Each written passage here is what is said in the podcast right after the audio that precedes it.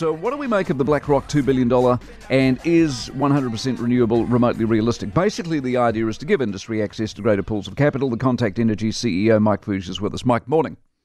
Uh, morning, Mike. How are you? Very well. So, out of 10, this is Mana from Heaven. One, they're dreaming. What's your number? Oh, look, I think um, I'm not going to put a number on it. Um, the the proposal, you know, the capital to be invested is always welcome, um, but our assessment is there's plenty of capital washing around, um, very keen to invest in renewables. So, in that sense, are unremarkable. But I think what we're all looking to is is there more detail still to be released? Well, the detail is simply they've got a bunch of people who may or may not want to invest in renewables, and if they do, they will, and if they don't, they won't. I mean, it's that simple, isn't it? Uh, it should be that simple, um, and there are people all over the world who are very willing to invest in renewables, as we are ourselves. I mean, we've already got a program of over $1.2 billion underway, um, with much more to come. Are you generally in agreement with the idea? I think it was the Productivity Commission, if not the New Zealand First Initiative, uh, the New Zealand Initiative as well, that, that basically says you can get to 95% renewables in this country. Beyond that, it gets expensive and the returns aren't there. Is that broadly fair or not? Yeah, that is a very fair assessment. Um, that last 5% is slightly quixotic in its pursuit.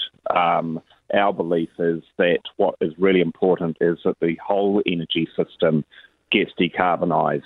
Um, and if you've got a electricity system which is 95% or more decarbonised, you can get on and crack on and decarbonise the rest of the energy users in the country. Exactly. So when the government say 100%, it's not actually real, is it? Um, it's either not real or it may cost an inordinate amount of money, which is better spent elsewhere on more important priorities. Exactly. So the, the, I think it was the head of BP the other day globally said, we're not going to invest in renewables for the sake of it. There's got to be a return. I mean, that's the cold, hard reality, isn't it? That is the cold, hard reality. And as we've shown, there are um, good, um, fair returns to be made from investing in renewables. Uh, that's why we're doing it right now.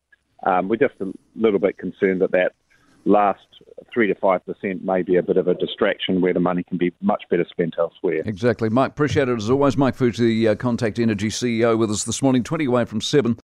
For more from the Mike Hosking Breakfast, listen live to News Talk ZB from 6 a.m. weekdays or follow the podcast on iHeartRadio. 90% of parenting is just thinking about when you can have a break. And when you do take a break, enjoy the Parenting Hangover podcast. They go together like a tutu and jandals. We've said from the get go, we ain't parenting experts, no. but it's cool to hear what is your neighbour doing? What do they say? A problem shared is a problem halved. Oh, that's good. Not that my children are problems, a, but I feel better talking about it. The Parenting Hangover with Clinton Jordan. New episodes every Thursday on iHeartRadio or wherever you get your podcasts.